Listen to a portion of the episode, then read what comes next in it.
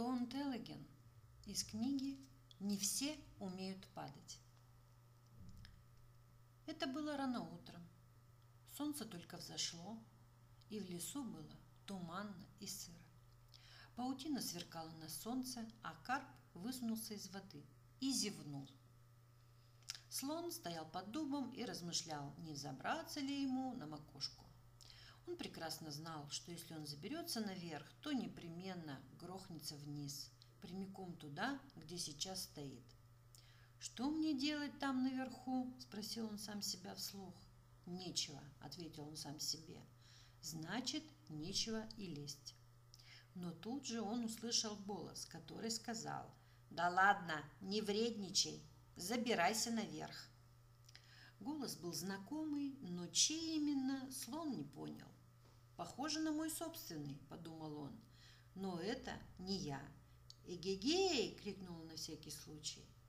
«В чем дело?» – спросил лягушонок, который спал в болоте, а теперь вылезал из воды на листок кувшинки и увидел слона.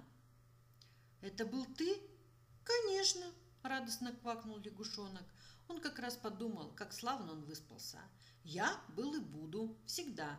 Ему так понравилась эта мысль, что он повалился на спину и снова исчез под водой. «Мне от этого не легче», – подумал слон. «И что мне теперь делать? Если я не полезу, получится, будто я вредничаю». А что это вообще значит вредничать? В задумчивости он скарабкался на нижнюю ветку дуба. «Значит, я все-таки полез», – подумал он. А я и не знал, что решился. Слон покачал головой. «Наверное, я не захотел вредничать». Он глубоко вздохнул и поставил ногу на следующую ветку. Дуб оказался высоким, но слон упорно поднимался все выше. Через какое-то время он уже позабыл обо всем на свете. А когда добрался до самой последней ветки, то даже развеселился, помахал хоботом и громко крикнул «Эгегей!».